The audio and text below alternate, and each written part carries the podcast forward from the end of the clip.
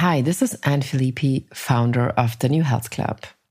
If you want to know about psychedelics as new mental health tools, you came to the right place. I talk to innovators, thought leaders and disruptors, creating the future of mental health and mental wellness. And we think that the future is already here. Hi and welcome to a new episode of The New Health Club Show. This is the last episode for twenty twenty-two, and what a year it was in psychedelics. But before twenty twenty-three starts, we have a great episode for you, which gives you a taste of what's to come at the New Health Club in twenty twenty-three. Live podcasts and events with an audience. I find this such an energetic experience to have an audience in a room and also provide room again for live Q and A. So this episode right here was recorded live at Soho House in Berlin. And my guest was Rock Feilding-Mellen. He's from the family of Beckley organizations in the U K, and one of these companies is Beckley Retreats, which Rock co-founded with his mother, Amanda Feilding, who's also the founder and C E O of the Beckley Foundation. Amanda is a great friend and a big inspiration to me, so I'm very proud to have also her son on the podcast. The Beckley Foundation spearheaded much of the most groundbreaking scientific research, upon which the new psychedelic renaissance is being built right now. But being the son of the queen of the psychedelic renaissance, like Forbes calls Amanda Feilding, wasn't always easy for Rock, her son. In this episode, Rock talks about his route via business and politics to the realization of how transformational and healing psychedelic-assisted therapy can be, and how Europe will play a big part in the current booming psychedelic renaissance. Please enjoy the show. It's our Christmas gift for you because it's a very entertaining episode. Please enjoy Rock and the New Health Club Show and have a great Happy New Year. Okay, so welcome everybody. This is um, actually the first time the New Health Club is hosting an event at Soho House. Um, and it's also the first time that we're doing a live podcast and you guys are all in it. Afterwards, of course, we, we can have a couple of questions and time for a couple of questions. So, um, so this series, we started this series to really invite people from the current um, exploding psychedelic world, industry, ecosystem, you could say. Maybe you introduce yourself in the beginning and then we start with the questions. Thank you, Anne. Hello, everyone. Um, so yes, as uh, As Anne says, I'm I'm really, my, my introduction to anyone is I'm my mother's son, um, still now at the age of forty-three. Um, my mother is uh, Amanda Feilding, who um, set up the Beckley Foundation, which together with um, MAPS and the Heffter Institute in the U S um, has really been one of the leading nonprofits in this space for the last twenty-five years.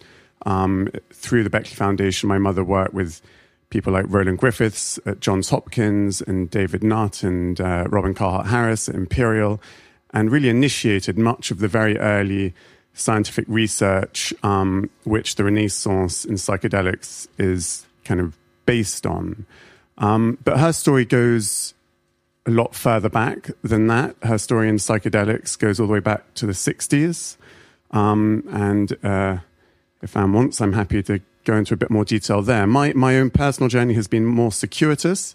Um, and again, if uh, Anne wants to ask those questions, I'm happy to explain that. But right now, I work with my brother as well in the space. So while my mother still heads up the Beckley Foundation, which is the non-profit side of what we do as a family, um, my brother heads up Beckley SciTech, which is a biotech drug development business, um, taking some of these compounds through the kind of pharmaceutical regulatory clinical trial process, um, while I'm much more focused on everything non-biotech, but in the for-profit space.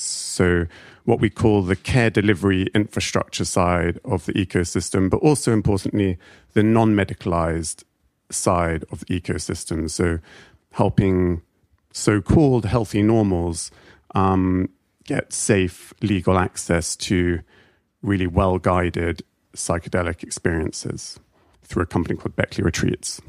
Yeah, thank you for giving this little introduction. So, I mean, as you mentioned, and I think it's a great idea to start with this, like your your personal journey to this is very interesting because you grew up in a psychedelic household and were like, oh, leave me alone with this. And then you kind of found your way back to it. And I think it's it's always interesting to hear people's personal stories, especially um, like because it, it gives you a different idea of why people or why somebody is actually still like made their way into this industry. So it would be great to hear your story around this. Yes. Yeah, so, I mean, it's it's a semi-joke, but I think a joke based on truth that I was conceived on L S D. And um, and uh, growing up, both my parents were, um, I think, quite regular users of L S D. But not only that, um, I'm supposed to give a bit more background. My my my mother first took L S D in nineteen sixty-five. Um, she described it then as like a, a, a trip to God's fairground. She thought it was amazing. It was kind of beautiful. Uh, interesting, fun, but she she didn't really get the sense of how it can be more than a, a fun trip to the fairground. Do you know, an amazing f- trip to the fairground, but how how to use that. But it was a year later when she actually met and fell in love with um, a kind of amazing Dutch scientist who had developed his own theory of brain-blood mechanism and all around consciousness and how to really tap into and use expanded states of consciousness. And it was during her relationship with this uh, Dutchman called Bart Huges um, that she learned how to use psychedelics really as a tool for furthering consciousness. And so while the rest of her contemporaries in the swinging sixties of London were having lots of fun doing all these things, she and a small group, including Bart and my father, who was another kind of disciple of Bart's, um, really, you know, took it upon themselves as a mission to try and get this message of how to leverage and use as a tool for building bridges and helping resolve many of the crises that humanity faces, how to use expanded consciousness and psychedelics in that way. Um, another theory of Bart's, uh, which my mother and father both uh, took on, was what is known as trepanation, which is drilling a hole in your head um, to get more blood in the brain and expand consciousness that way. So, so I grew up not just with um, parents on on acid, but also standing for Parliament, advocating trepanation for the national health um, in the kind of eighties and nineties, and I don't want to pretend that there weren't benefits to having uh, a mother who advocated such things, but it was also sometimes quite challenging as a as a young teenager, um, you know, having having a mum with a hole in her head and telling everyone that she's going to save the world by helping people take more acid. Um, and I, um, I'm I'm my mother's first son, and like many uh, firstborn children, I kind of needed to assert myself and, you know, I needed to rebel. But how do you rebel against um, society's rebel? Um, my solution was I became a conservative politician after I left university. So I thought that, um, you know, th- there was there was a very strong sense of uh, public service and duty in my family. My mother was very mission-driven. Um, I thought that's very important, but I'm going to do it the kind of proper way. I'm going to go into politics and really help people instead of all this talking about just giving people drugs. Um, and and I did that. And I was a politician in London for twelve years, and I loved it. I, um, you know, I, I I thought I was doing an okay job at it, and I thought I was helping people, and it was very rewarding, rewarding work. Um, five years ago, sadly, I was a witness to, and then in my role as a politician, I was caught up in the aftermath of an awful tragedy in London, in which a lot of people lost their lives. And it was a kind of earthquake in in my own life, nothing compared to the horror and trauma that it was for many others, but it still had its ramifications for me and my family.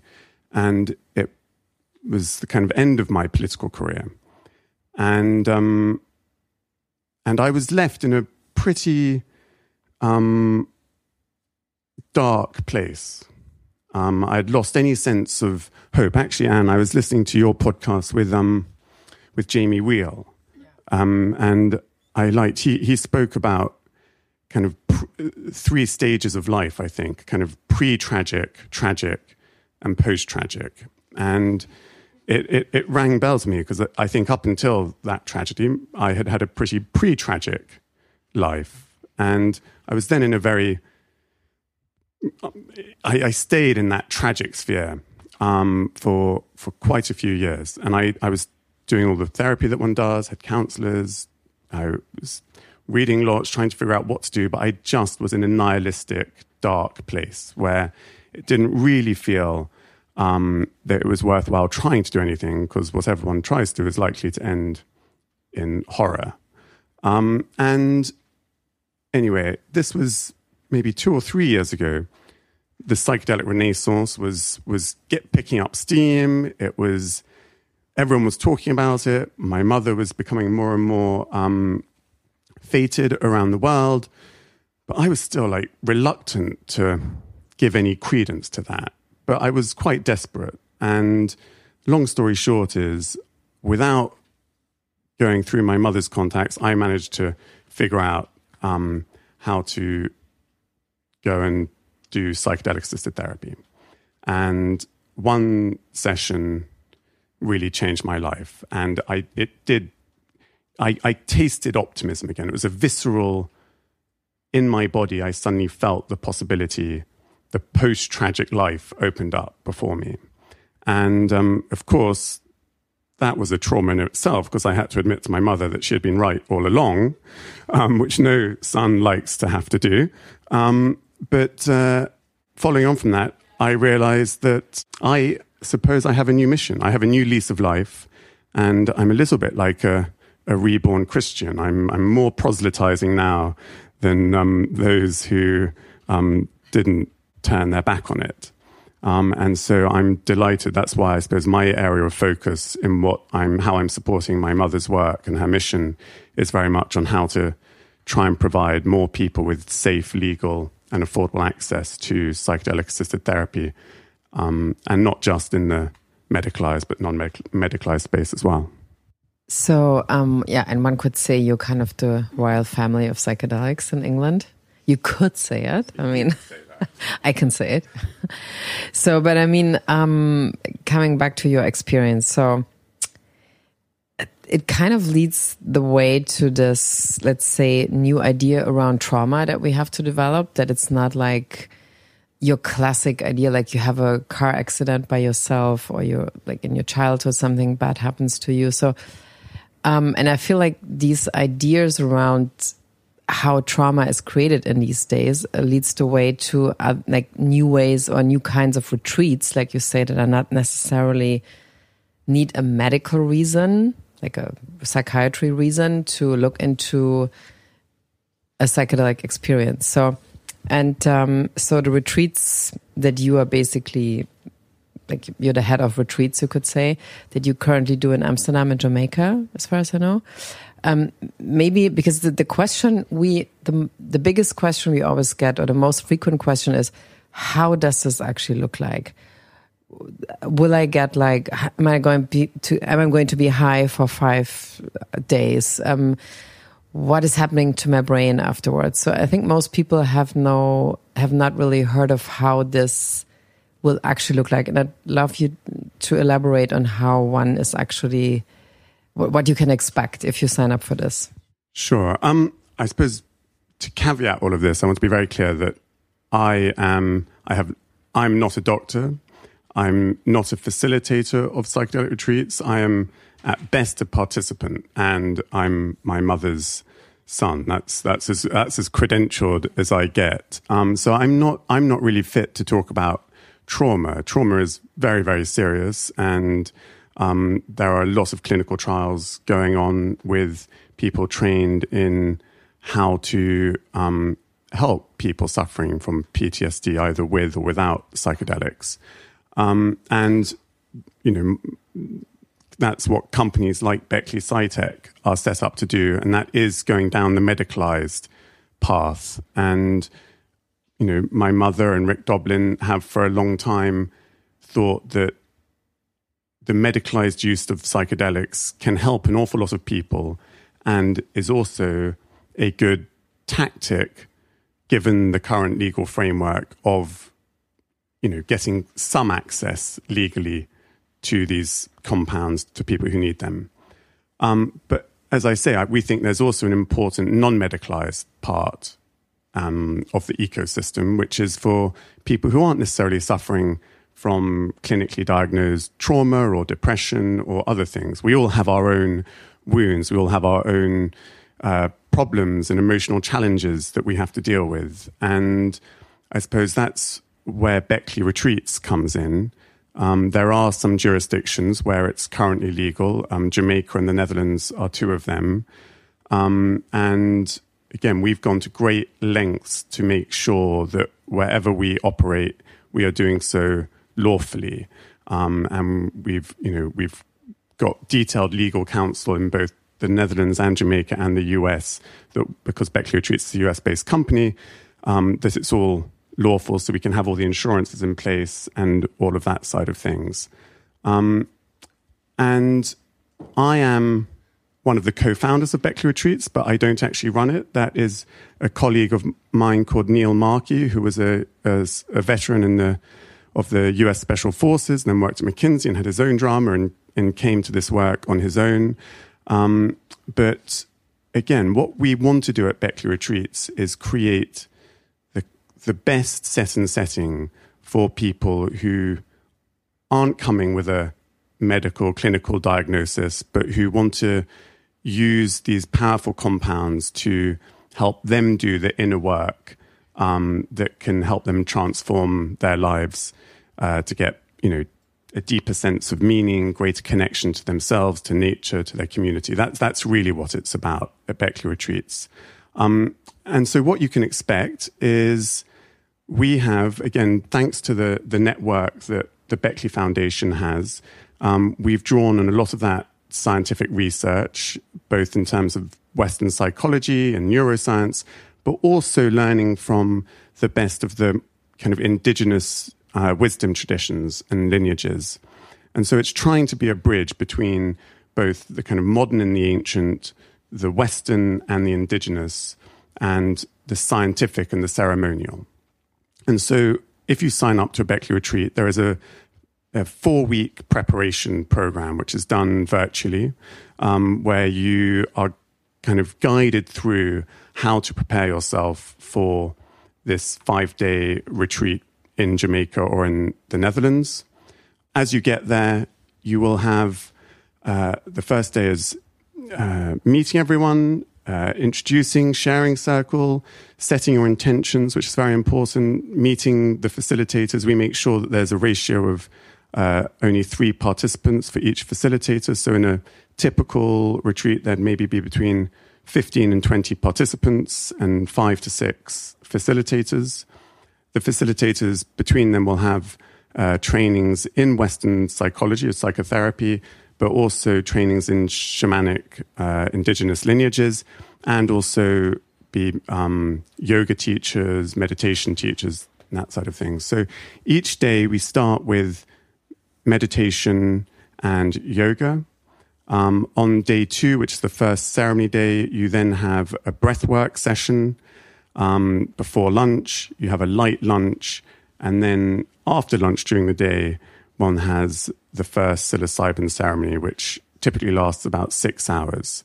And the ceremonies are very carefully guided by the facilitators who are there to kind of hold space um, on the whole.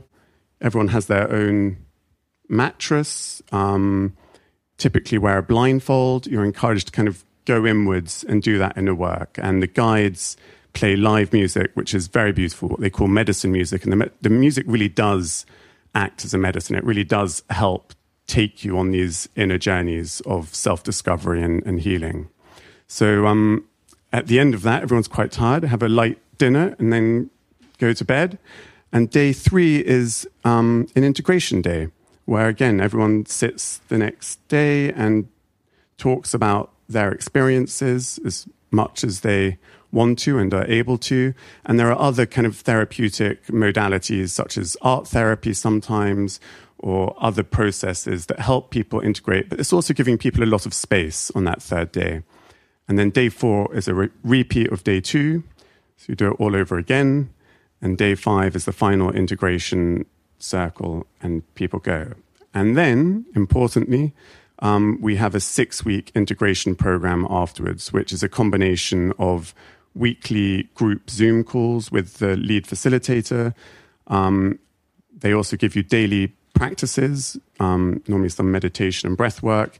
And there are weekly um, kind of videos and information on how to integrate, which is where a lot of the kind of research from neuroscience and psychology come in, in terms of helping you to reset and integrate what you've learned on those two ceremonies into your everyday life. Yeah, I think that's a, that's a, um, it's it's great to have a very detailed insight in this, because I mean, I think most people, I don't know about you guys, but most people are wanting exactly knowing, want to exactly know like how how this is going to look like also in the future as a very normal, maybe, tool for our times to do this even like twice a year. I mean, some people in like say therapists in a psychedelic field actually would actually even say right now that twi- doing this twice a year will almost like maybe prevent you from depression. I mean, that's kind of an, a theory that's out there right now. So, um, but do you feel that this will become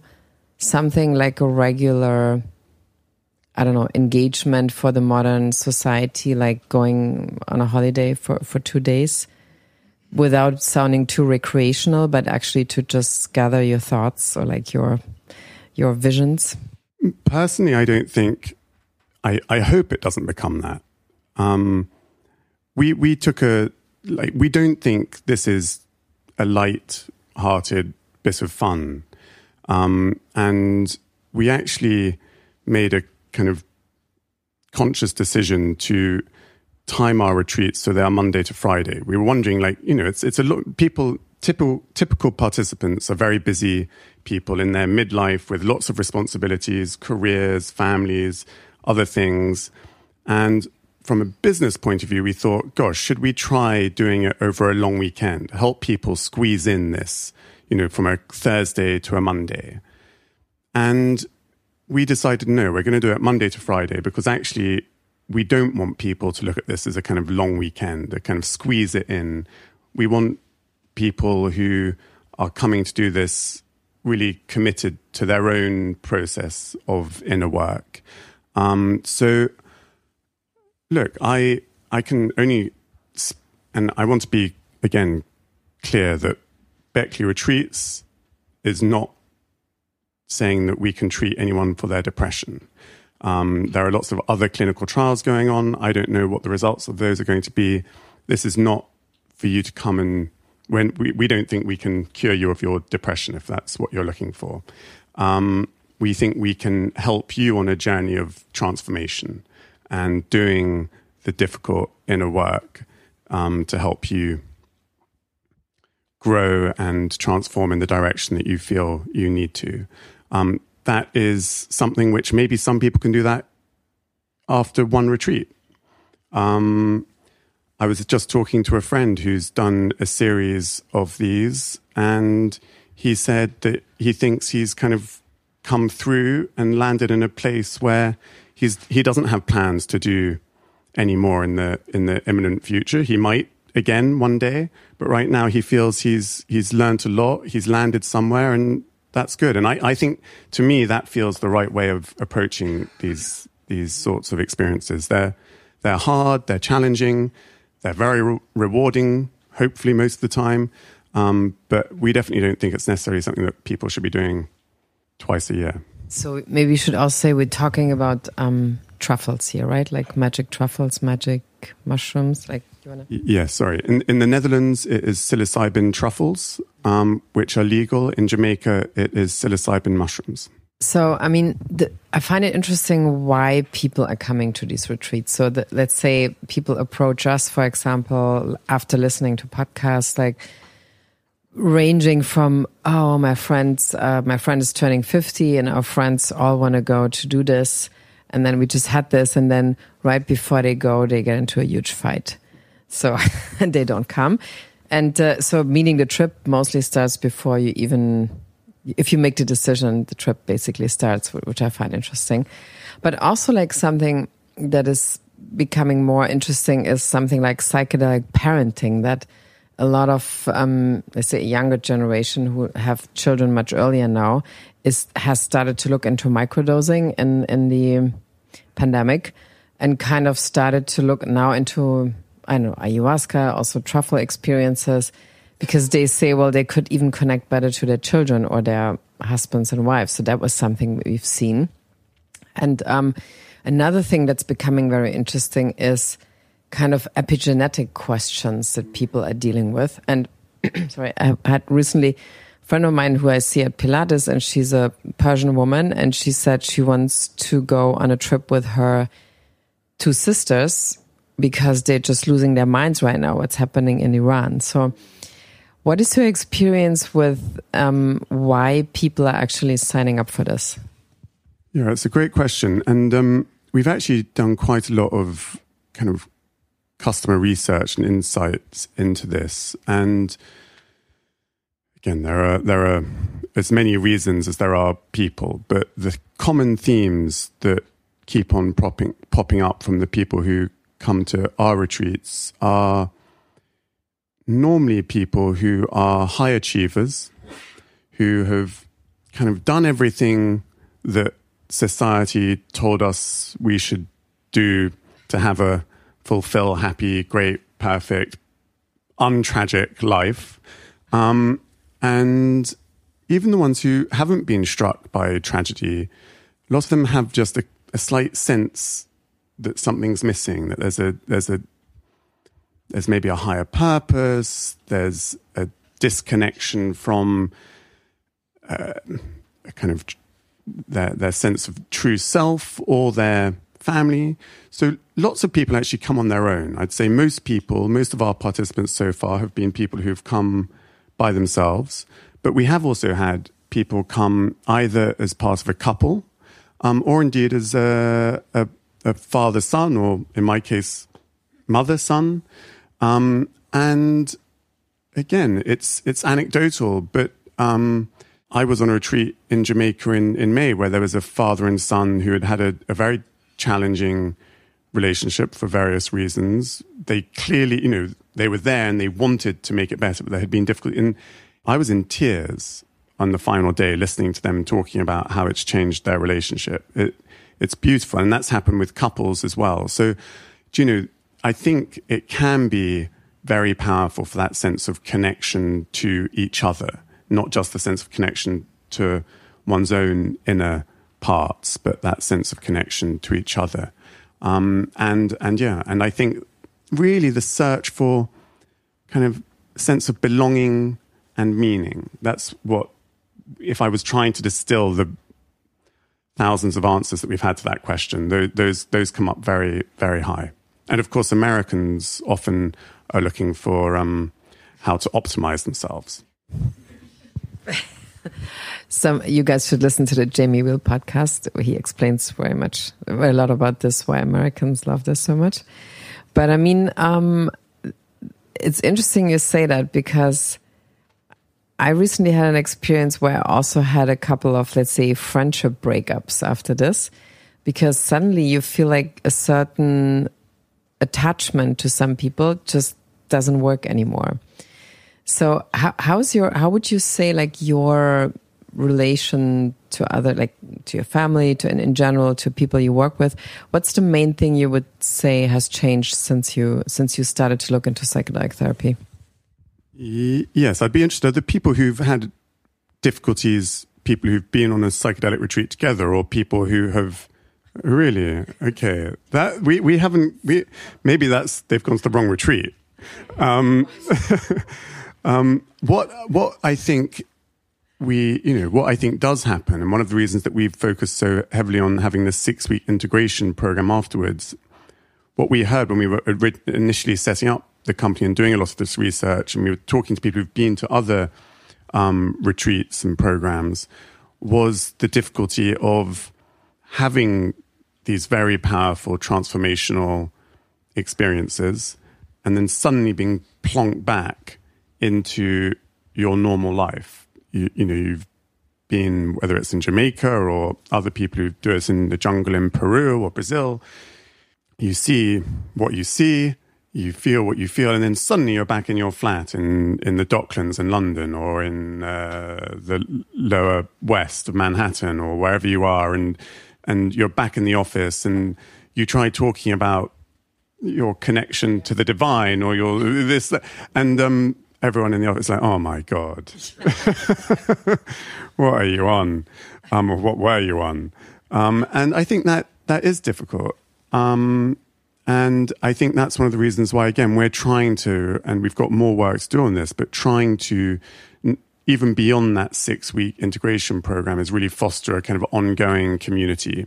And the the connection, the bonds that people make on retreat, even with people, we've had we've had lots of Americans, and, you know, America, as we all know, is very politically divisive and divided at the moment.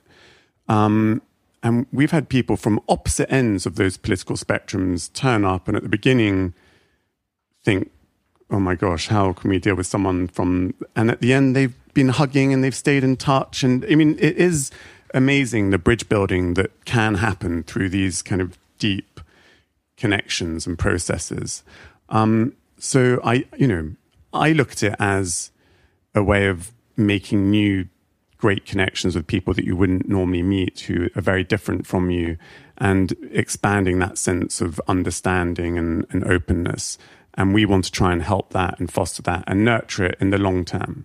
Um, in terms of the people who, I think it can be difficult coming back and feeling in a different place to many of those friends and colleagues that haven't had that experience and are, feel maybe a little bit kind of put out or out of joint when you try explaining it. It, it I, I get it. I remember because I, I grew up surrounded by people coming and telling me about these visions, and I found it quite annoying, which I went into into the path I went in. So I, I totally get how, and I try very hard not to wang on too much about my uh, my connection to the divine.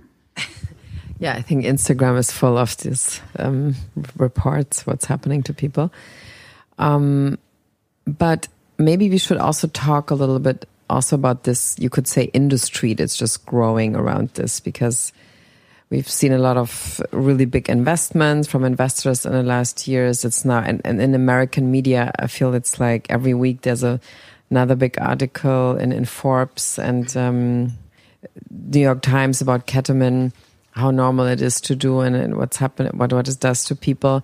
So, I mean, you kind of, for Europe, you're kind of a, kind of a very big organization, plus the foundation, two companies, probably more than that after a while. So how would you describe the development right now, like in, in this kind of very fast growing industry?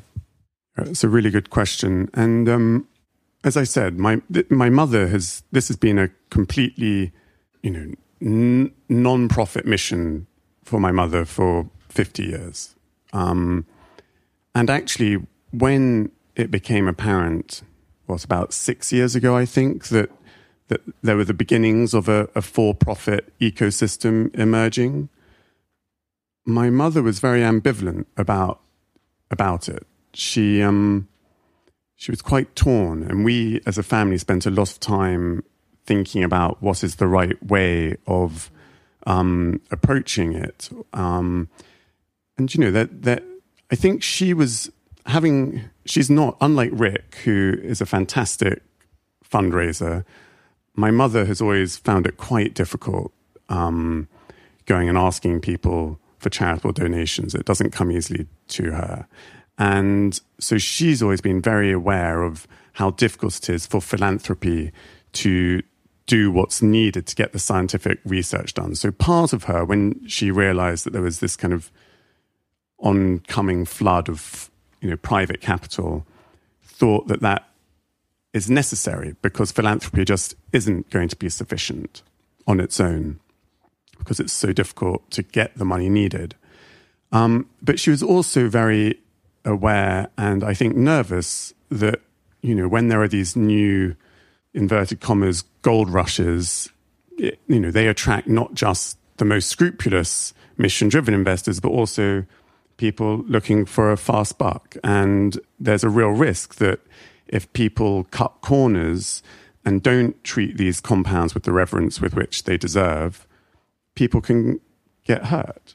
Um, and, you know, that would be an awful like travesty and for people like my mother and Rick and their older friends like Anne and Sasha, who've sadly passed away, and the, the Shulgins and Albert Hoffman and people like that, you know, who who saw this, the kind of the hope pre-seventies and then had that dashed with the war on drugs from the seventies onwards. Now it's kind of again happening. So there's a real fear that if the wrong actors get involved and cut corners and do things shoddily and people get hurt, it goes right back again to, to the kind of prohibition era. Um, so we were definitely nervous. In the end, I think my mother took the kind of braver, more responsible decision, given her place and position, which was that this is happening. You know, the the, the for-profit movement into psychedelics is happening. It's going to happen. And actually, people like her, who, and indeed Rick, and MAPS now has its for-profit P B C, Public Benefit Corporation, people who really do care, do have the knowledge, do have the network, need to help shape this for-profit ecosystem while it's still in its embryonic early days. Um, and that means working with other mission-driven entrepreneurs, investors, executives who really care, who...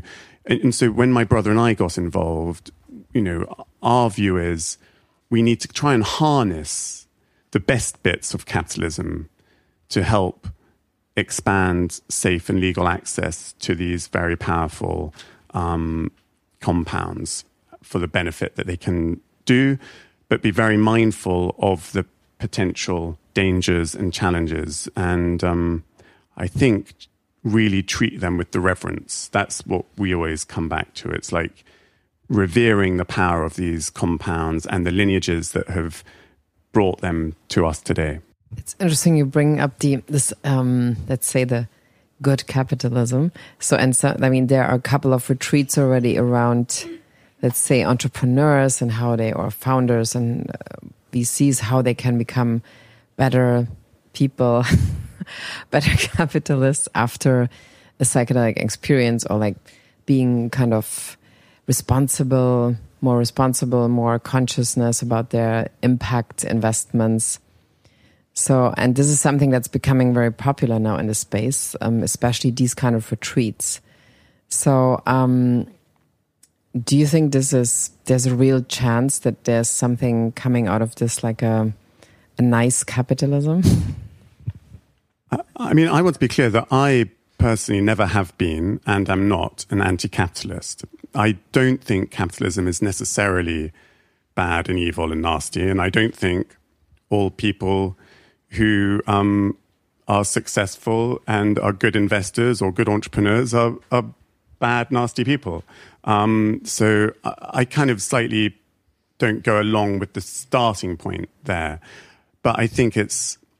You know, I, I do think there are clear dangers. I think capitalism, there are there are pressures and um, incentives to to you know, which some people um, might be tempted to cut corners on, and that's where we need to guard against. And I think we also need to be very mindful of how to share the benefits that come from this. So, in all the companies that we work on, we're you know. whether you call it benefit sharing or reciprocity, that's something which we think about very carefully from the get-go. So, for example, with Beckley Retreats, again, to do these really well and legally, unfortunately, it is expensive. Like the the, the basic retreat package is is expensive, and it means it is out of uh, reach for for many people. So we, you know, that's that's a struggle for us. But what we decided is we're going to have a scholarship program, so people who come from diverse backgrounds or low income backgrounds can apply, and we're going to have scholarship places at every retreat we do. And we actually think that contributes to the group dynamics and the power of the community on the retreats itself. We are also, I can't mention the company, but we are, we're working, we're in negotiations to work closely with a non-profit in the U S that um, works closely with the indigenous communities and makes sure that those communities share in the benefit and, importantly, are kind of protected and respected and are given the acknowledgement and kind of payback for all of their work. And we also work closely with the local community. So in Jamaica, we are working with both uh, research institutions there and with the local community to make sure that we give back to the local communities there. So, um, first of all, I just wanted to say that Amanda was also very important for me to get into this uh, thing. And if you have the chance to watch her talk, I think at the recent I C P R conference, which should be online very soon, it's a very powerful um, lady, and um, like I said, I think she was kind of responsible for me to to look into psychedelics, because I saw her very interesting energy, and her, her life work has inspired me also very much. So um, since we're here and we have the great chance now to have uh, Rock here as the representative of the Beckley Foundation, I think we're open now for questions. And since we have one microphone, it would be great if you could come here, and um, because otherwise we would like to give it to you in the audience. But I mean, um, yeah, if anybody has a question or shout, or shout yeah, exactly. But it would be great to have the questions on, on the podcast also. So if, sorry? Yeah, or that, yeah, as as you like. If somebody feels, or I can come to you also, if somebody raises their hands. Um, yeah, and um, happy to take questions now from you guys. Okay, that's easy. Can I just talk? Hi. Okay, so thank you very much for everything, what you said right now. Um, what? How does this integration wor- work look exactly in the six weeks um, with your retreat, for example? So, um, again, I caveat this by saying that I'm not the experts that have um, designed it or developed it. So I'm going to tell you, having been a participant on two of these retreats and done the integration work. Um, so, but it is virtual because participants come from all over the world. It's done virtually. And as I said, it starts every week with a, a group Zoom call with the lead facilitator from the retreat um, and all the participants. The, normally we send out uh, the night before a, a kind of uh, reading material and a video explaining that week's kind of process. And it is very much based on kind of the best psycholo- psychology and neuroscience and how to, um, so again, I'm, I'm, I'm worried that I'm not going to do it justice, um, and I'm going to use um, language that people in the audience who are real psychotherapists, psychiatrists, are going to um, realize my my my ignorance. But there's a lot of work on the kind of inner parts. So there's a combination of I F S, there's some somatic experiencing, there's all sorts of different parts of psychology that have been used and adapted into the integration process.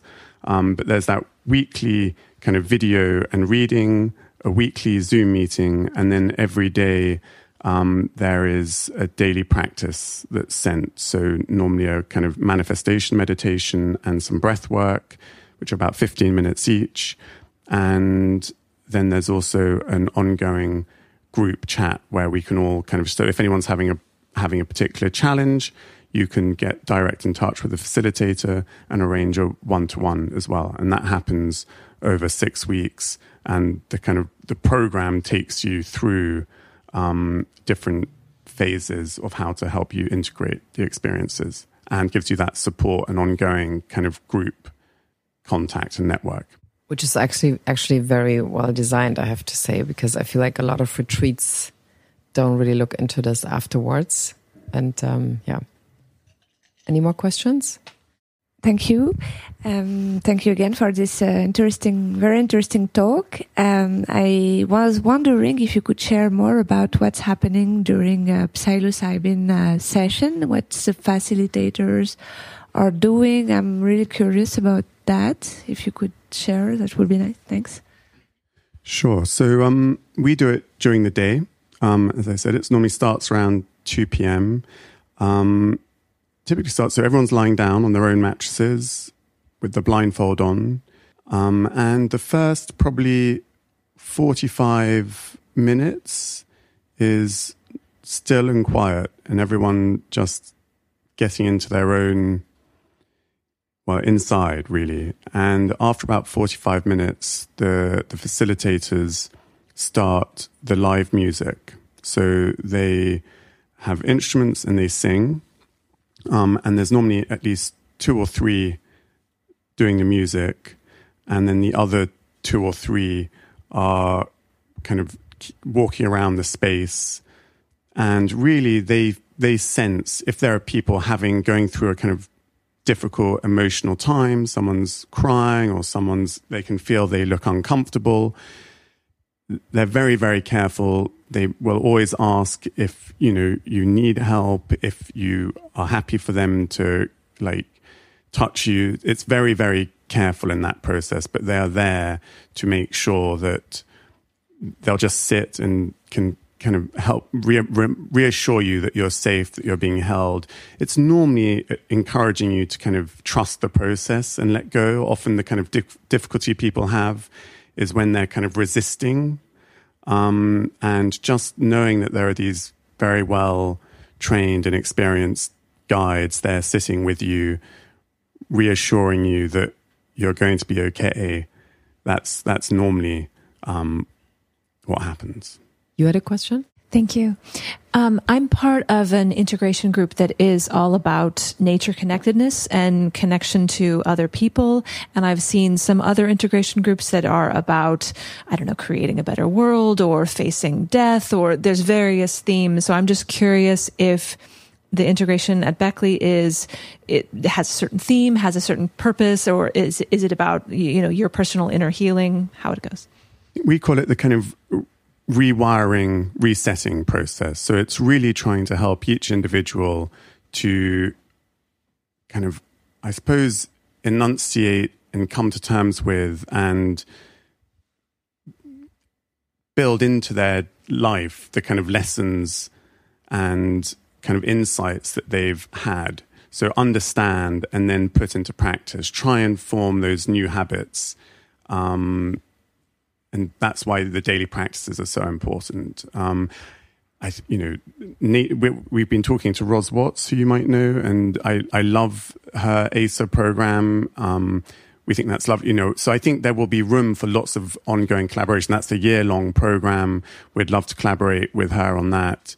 Um, I think there's so much more that can be done. But this is a, as a signature program. We've tried to keep it kind of very kind of research-based, and really as agnostic as possible in terms of letting each individual, whatever they've, whatever insights and kind of journeys they've begun, we help them to kind of build habits around that. Two more questions? Like one, you had one too?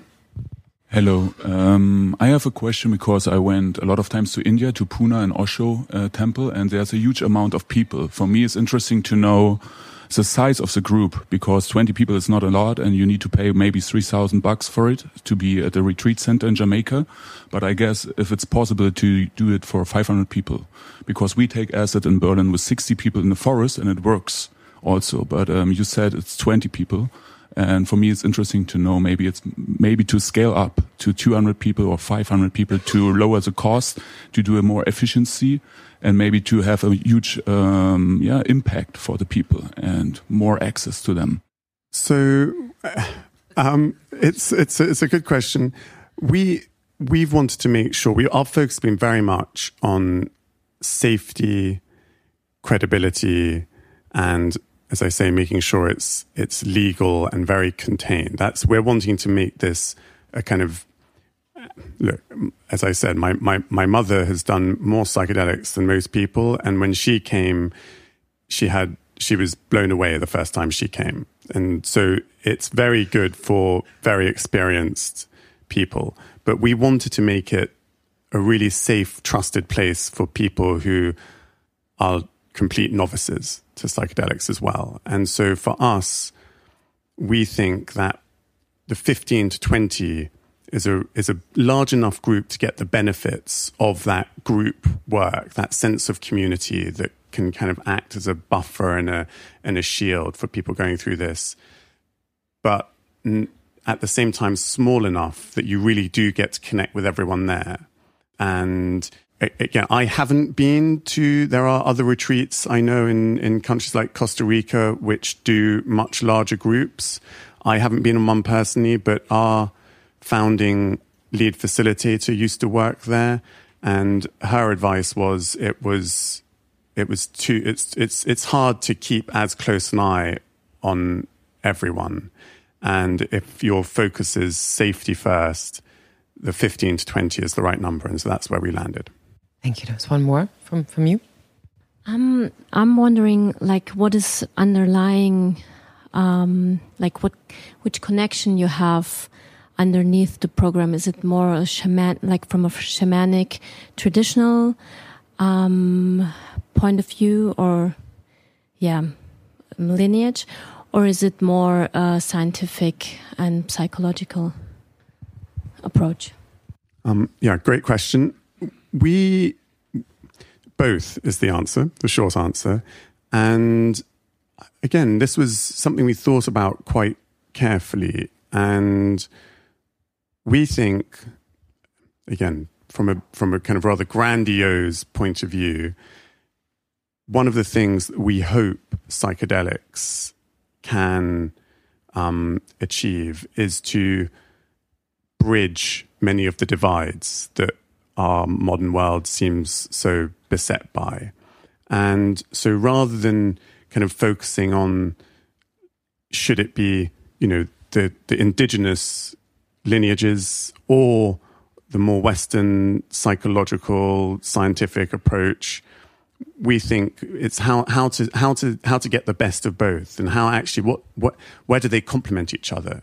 um Lucian Pearson, who is the the founding lead facilitator that I mentioned just now, she I was in conversation with her the other day, and um going back to your point on epigenetics, she was she was making the point that, you know, modern science, a lot of the research that is being done at Imperial and Johns Hopkins and King's and others, really what it's doing, and my my I think this was one of my mother's great insights early on, is it's affirming what Lucien calls folk research has known for thousands of years. So it's not necessarily making breakthroughs. What it is, is proving in the kind of Western mindset what many indigenous lineages have known for a long time. So they've got the saying of, you know, we, we're healing seven generations back and seven generations forward. And really that's what we're now beginning to call epigenetics, and understanding the impact that can have, and how going back and trying to do the healing now based on ancestral trauma or whatever is, is beneficial to us, maybe our ancestors, but definitely to our descendants as well. So, you know, I, I think... Again, most of our participants are going to come from a Western background. So to avoid and ignore Western psychology and neuroscience, which fits in and helps understand and helps like in reforming new habits and patterns and why that's important, we, d- we just think there's a lot of complementary overlap. And where it's not overlap, it can they they both have value and and add rather than subtract. I have one. Everybody else? Anybody else in the room? Oh, okay. The question's getting more and more. It's interesting, right? Okay. First of all, thank you for the for the great talk. It's very interesting. Um, you said that you concentrate more or less on a specific group of people that do not have mental health disorders, obvious ones. How do you actually evaluate them? You know, is there a process that you, you cannot be one hundred percent sure, but what are you doing to to avoid to have people that are psychotic, for instance? That's a good question. It is. Um, so I think what we try and do from the outset is make sure that all of our um, material, marketing material, makes that point very clear. Um, and I think any of us, whenever we go into a podcast, or we always reiterate this point. Um, we do also, though, when people apply, we have uh, an intake questionnaire which asks many questions about people's medical um, and psychiatric history. Um, we are careful, though. We, you know, we're we're in that process. What we're trying to do is uh, evaluate people from the kind of point of view of the group dynamic. We're we're, we're not giving medical advice to people. So if one of the question, one of the answers raises a kind of yellow flag, we will then suggest to that person they go and seek their own medical advice, but they won't be allowed to come onto a, a retreat um, unless they can then show us uh, a letter from their doctor that it's fine. You, you had a question, and you too, afterwards? Um, I have a question regarding the facilitators. So um, what is the set of skills? Uh, like, is there a metho- methodology that the facilitators use? Like, it cannot be simply the psychedelic experience they bring into the workshop. It's probably more than that. And I was wondering if there is a specific pattern that is common. It's a path uh, that all the facilitators have. Like, how do they, because it's not, it's a different group every time. It's uh, different... different uh, people with different backgrounds, and like how, how does it work when it comes to the techniques that they use? It's an excellent question, and um, it's one which I'm glad to say it's not me who's in charge of recruiting um, and vetting and then putting the facilitators together, because it's definitely not something which I feel qualified to do. But within the kind of leadership team at Beckley Retreats, we do have people who are specializing in that. What we do make sure is that every team of facilitators has facilitators who are both trained in Western psychology and in shamanic kind of indigenous lineages. Um, and then there will be, as I say, yoga teachers, meditation teacher, and musicians within the, the team. Um, sometimes, as in the case of Lucian, who I mentioned, Uh, there are individuals who combine both uh, a, a Western psychological training and qualifications and uh, shamanic training. Um, and in other teams, yeah, there are those those are in different individuals. But we always try and make sure that both are covered. But again, it's worth noting that even when there's a licensed psychotherapist on the team, when they're in Jamaica or in the Netherlands working for us, they are not working as a licensed psychotherapist. They're working as a as a retreat facilitator. Um, and we always make that clear. So they have the training and the background, but they are not there working as a licensed psychotherapist. Thank you. Uh, to what extent to, do you personalize the treatment for uh, for each participant? So, for example, finding the right dosage. And do you also collect biomarkers, like before the treatment, during or after? Yes, so dosage is, is personalized. Every participant will speak to uh, the facilitators, um, and based on those conversations, and again, and it's also important, right, that people can choose not to do the psilocybin. It's it's very optional, even when you get that, you know. So, and and the amount. So that's that's a one-to-one consultation between each participant and the facilitator team. Um, in terms of biomarkers, we don't now. That is something which is an ongoing discussion within the company. There are different views about whether that's something which we want to get involved in or not. Um, so it's it's an open question at the moment. So I have one question also um, for you. It's because you keep reading about these this expression that the truffles or the mushrooms or the psilocybin truffles, mushrooms are a teacher. So it's kind of this mysterious expression around this. What, what, in your perception, what does that mean? Gosh, um, I try as hard as possible not to sound too um, woo-woo, um, and I think it's going to be hard to to answer that question without sounding very woo. Um, Look, from my own personal experience, um, yes, I, I would say I, I have learned a lot from from the process. I learned a lot about myself. Um, not all of it very pleasant, um, but all of it important.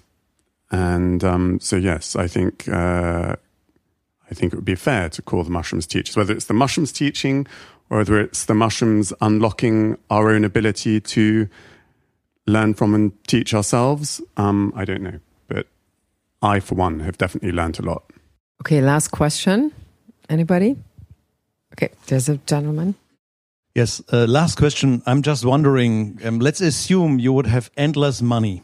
What would this change on your strategic direction? We'd have one hundred percent scholarship places. Perfect. Thank you so much, guys. It was a great talk. And I really like that you asked so many questions, because I think the questions you have, um, a lot of people are having. So it's great to have that on a podcast for the first time. And um, I actually expected crazier questions, but it was quite normal. so, so thank you so much for coming to Berlin. I'll always come to Berlin for questions. Okay, good. You can come another time. So, um, we're happy to have you here. Thank you so much. Enjoy the evening at the Soho House, and um, I see you hopefully very soon here.